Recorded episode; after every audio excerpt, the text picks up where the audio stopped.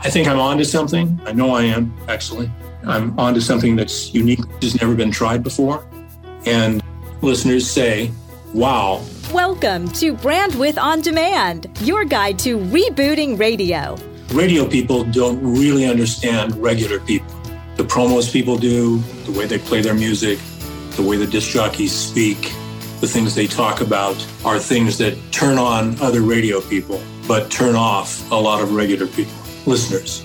Brandwidth On Demand, rebooting radio with a different take on all radio can be. Now, your guides through the Mediamorphosis, David Martin, and author of the book Brandwidth, media branding coach, Kipper McGee. When it comes to radio and audio innovation and turnarounds, well, there's a few in the industry that can match our guest this time around, but only a very few. His name is John Sebastian, and he's become synonymous with turning around radio stations that are in dire competitive situations. He holds records for some of the best ratings turnarounds in radio history for just about every format that really matters. Dramatically evolving radio in markets like LA, Chicago, Boston, DC, Minneapolis, Seattle, and so many more. Right now, he's in Phoenix. And this time, it's not just a radio station, but perhaps the entire industry that's searching for a reboot. And Brandwidth On Demand is proud to welcome a true multi-format innovator, John Sebastian. Hey, John. Yeah, that's quite an introduction. I don't know if I can live up to that, but I'll try. I don't think you'll have any difficulty, John. But you have been acknowledged as an innovator and sometimes even a contrarian when it comes to music radio and programming. As one who redefined country, virtually created new age, jazz, and introduced several other incarnations, including some rock stations, some alternatives, some AORs, some CHRs. I mean, you have really made your mark. When you were listening to, for example, pre pandemic American radio, obviously you saw something missing. Can you tell us what you were hearing absent and how you're trying to fill that? Well, like so many of us, I was reading about the realities of the 55 plus boomer generation. I, I think we're probably all, uh, all three of us involved in that. Guilty. Um, guilty as charged. So, in reading all about that and, and realizing that the oldies format that we used to know and love has sort of gone away, maybe not completely, but basically allocated to, with some exceptions, to AM stations and translators and stations that didn't really have a chance to fully succeed as much as they could. And knowing that I am a contrarian, in fact, what I often use as an example of what has really marked my entire career is early on when I first programmed the radio station in 1972, I didn't really know what I was doing, but I kept asking questions along the lines of, um, so why are we doing it like this? And the answer was almost always I don't know, because we've always done it that way. so my contrarian mind said, well, that means I don't have to do it that way. that pretty much sums up my entire career. And knowing that there's this chasm for 55 plus programming, largely because the advertising community still gears itself towards 25 to 54, which is ridiculous. And that's a whole sidebar, probably easily a, an episode by itself. I thought that I would um, with all ego aside, I didn't know anybody that was more experienced in all the different formats to come up with an idea that would really super serve this baby boomer generation. So, literally, what I took was all the researched music, and I've been involved in research since 1970. My ex wife did the very first call out call in America that we know of.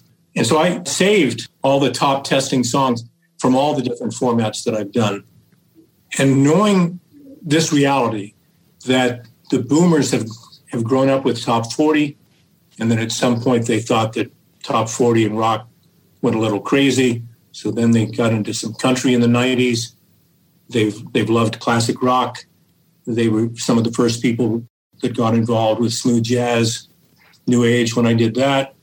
I literally said to myself that the way oldies used to be done was too narrow and that I uniquely could put together a playlist that was unlike anything that has ever been done in radio before, and also do some things on the radio station that took advantage of today's reality in that most of the things that used to be on morning radio or the disc jockeys did are in our cell phones.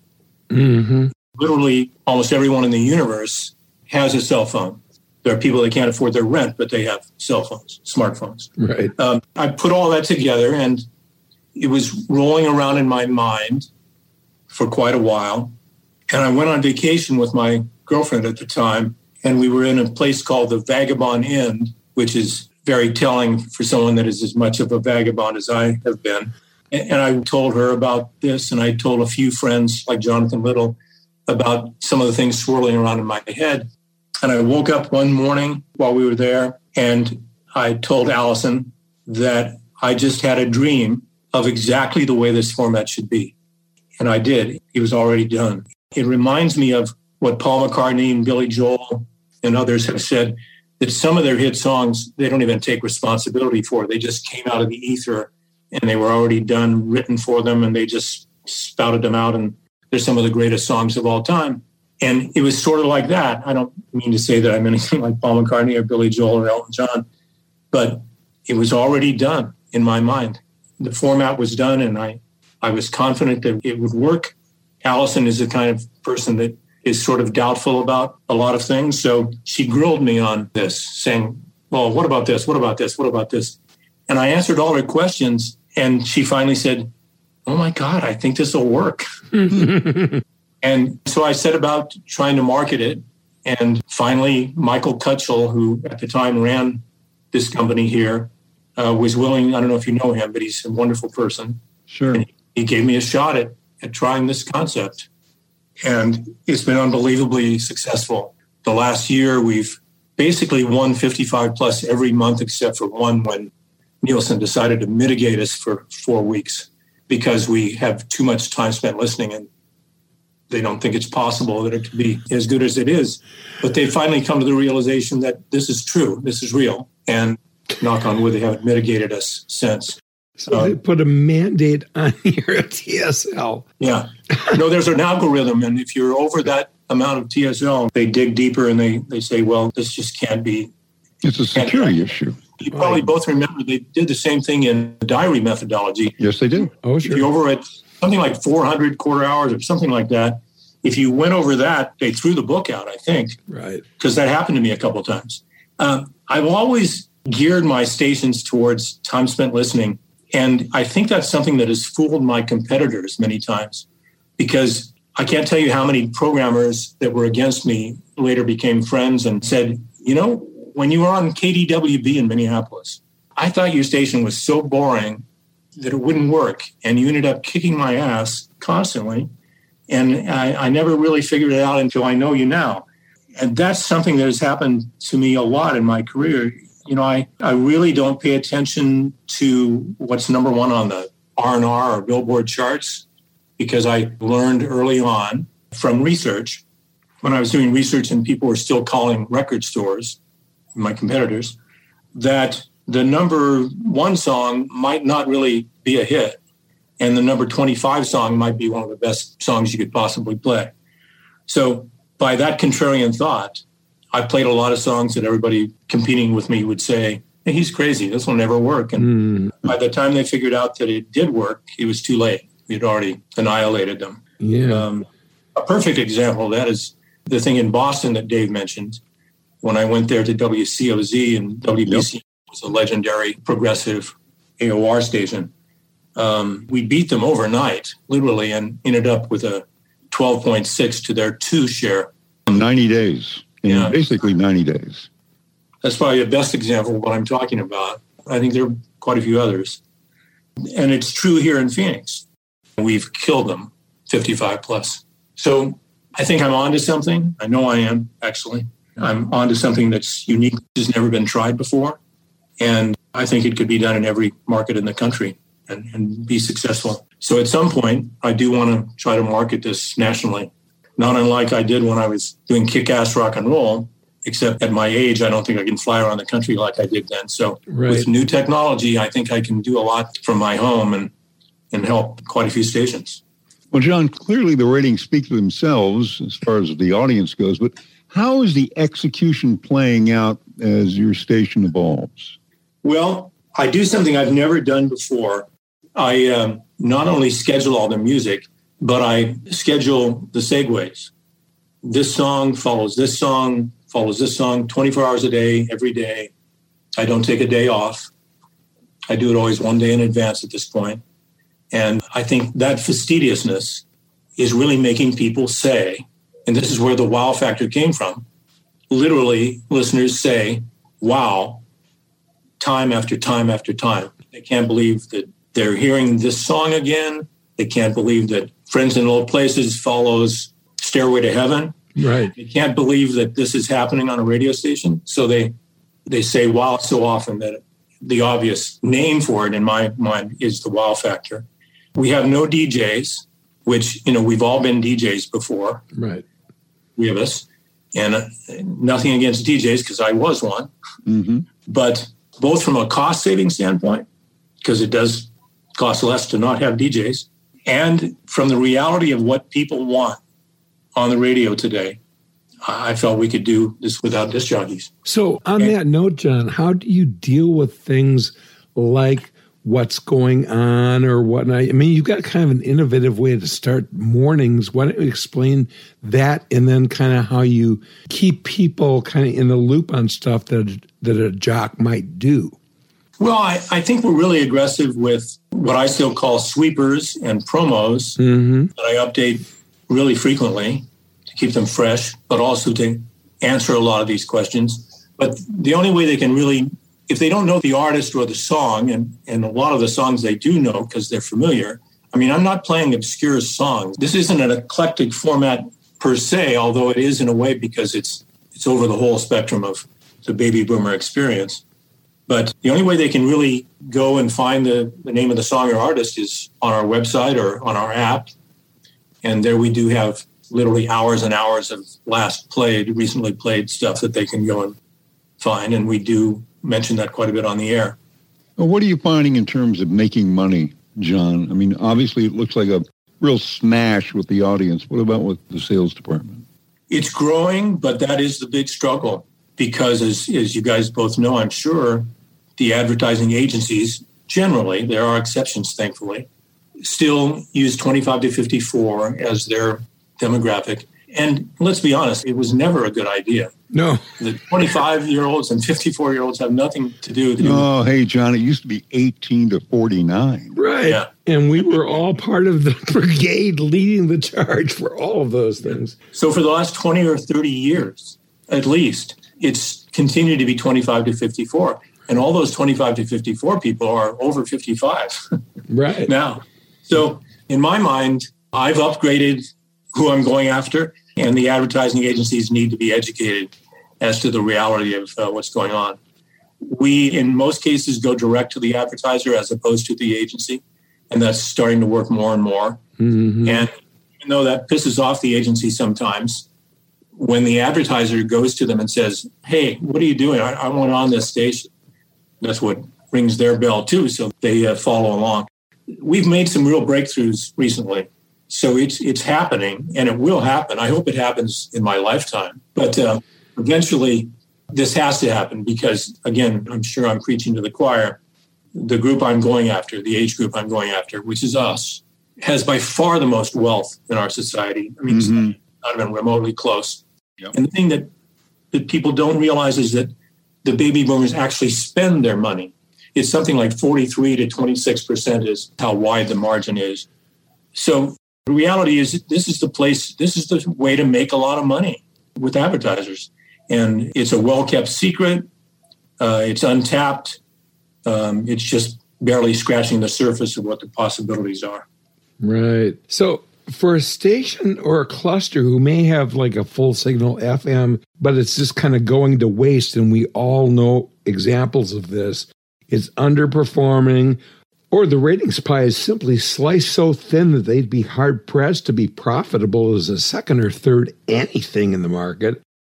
Why should they consider the WOW format as an alternative? Well, you just identified who I will be going after when I try to take this national. I want full signaled FM stations that are underperforming. and they're rampant. They're everywhere. And I think what I've done here with, again, a rimshot signal, we would be number one six plus. Not that anybody other than us cares about six plus, but we'd be number one six plus and we'd be doubling the nearest competitor 55 plus if we had a full signal. Mm-hmm. As it is, sometimes we're number four or five in the market. And Phoenix is a very competitive market. There's almost 5 million people here now. Oh, yeah. Um, this is not a little tiny market. So I, I think what we've done here proves the point. And I just think that there's got to be an education out there, and eventually people will say, Yeah, I've got nothing to lose. I've got it. There's stations right here in Phoenix, like KDKB, who you both know is a heritage rock station from many years. Now they're alternative. They've got a 1.5, I think, or 1.7. Oh. Uh, we annihilate them. They're again South Mountain, 100,000 watt station. So if I didn't have the station I have, I'd be going after them. I don't know if they'd even consider it because they've got their plan, but their plan isn't working. Right. And there's stations in Philadelphia that I've talked to that are perfect for this. Uh, there's stations all over the country that would be perfect candidates. You bet. Absolutely. Wow, John Sebastian, he knows a lot of stuff, Kipper. Mm. Hey, somebody you'd like to hear from, we'd love to hear your suggestions. Just email us, show at brandwidthondemand.com. And now our online community is expanding with Brandwidth Plus. That's a place for everybody to chime in with station news, promotions, other things you might like to share, along with other industry news you may have missed. We're on Facebook, Insta, Twitter, and LinkedIn. Just search Brandwidth Plus. That's Brandwidth P L U S, one word. And we look forward to seeing your posts there. Coming up, John shares some things he knows now he really wishes he knew way back when. Hi, this is Dave from Music Master Scheduling, here with another Music Master raving fan. Did someone say Music Master raving fan? Ding ding, that's me. Hey, it's Lee McNabb, Operations Manager for Saga Communications Des Moines Radio Group.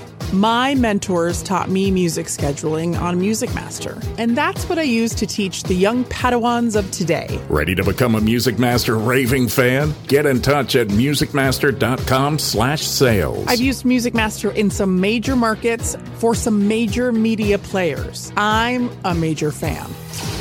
The stuff we know now, we wish we'd known then. Brandwidth on demand. We are with the innovator John Sebastian. He's done so much in our industry, but now we're going to ask him one thing, and that is, John, what's the one thing you know now you really wish you knew when you got that first job in Portland radio? The one thing that radio people, and I'm one, uh, that radio people don't really understand regular people.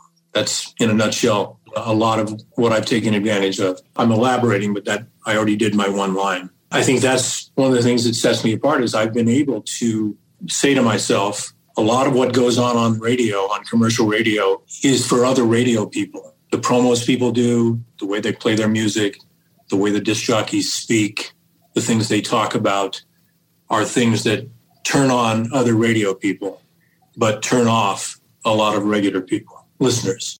I think um, if I would have known that even earlier than I did, I'd be more successful. And for the poor program director who's sitting in some market, say in Memphis or something like that, that's working for one of the big companies and doesn't really have much control over heck songs they add, liners right. they run, even promos and that kind of stuff. What suggestions would you have for them if they're kind of being force fed the very thing that you learned? Uh, the snippet question is find another job with a company that will allow you to program the radio station. But that's simple. That's easy for me to say. Financially, people have families and have to hold on to their job. But I know so many people that are working for the big companies that literally expect to be fired every day, walk into their offices, and are uh, programming scared, thinking that they're mm-hmm. they're going to lose their job at any time. Yep. And that's no way to exist, I don't think. There's yeah. really no way to have creativity in radio or anything else for that matter. It's not healthy. And it's not healthy. Nope. No, it seems that when that desire for gain gets outweighed by the fear of loss, that's when things tip and that's when you start to lose. Absolutely. Really good stuff, Kipper, from mm. John Sebastian. Hey, we've got links to John's Wow Factor website, some columns on the power of the over 50 demo, plus our special Seth Godin's 22 quotes every media person should have, all in the show notes. Just scroll down on your phone. Thanks as always to exec producer Cindy Huber for putting this all together, and to our associate producer Hannah B for handling all the booking.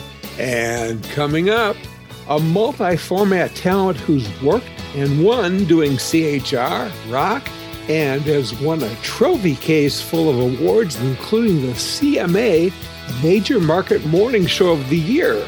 Now doing afternoon drive at Chicago's very own WGN. We talk to Lisa Dent next. That's a wrap, Kipper. We've got another one of the keys to success. I'll help you jump the curve. You'll find it in the one minute Martinizing in the show notes at brandwidthondemand.com. I'm Dave Martin. And I'm Kipper McGee. May all your brand width be wide.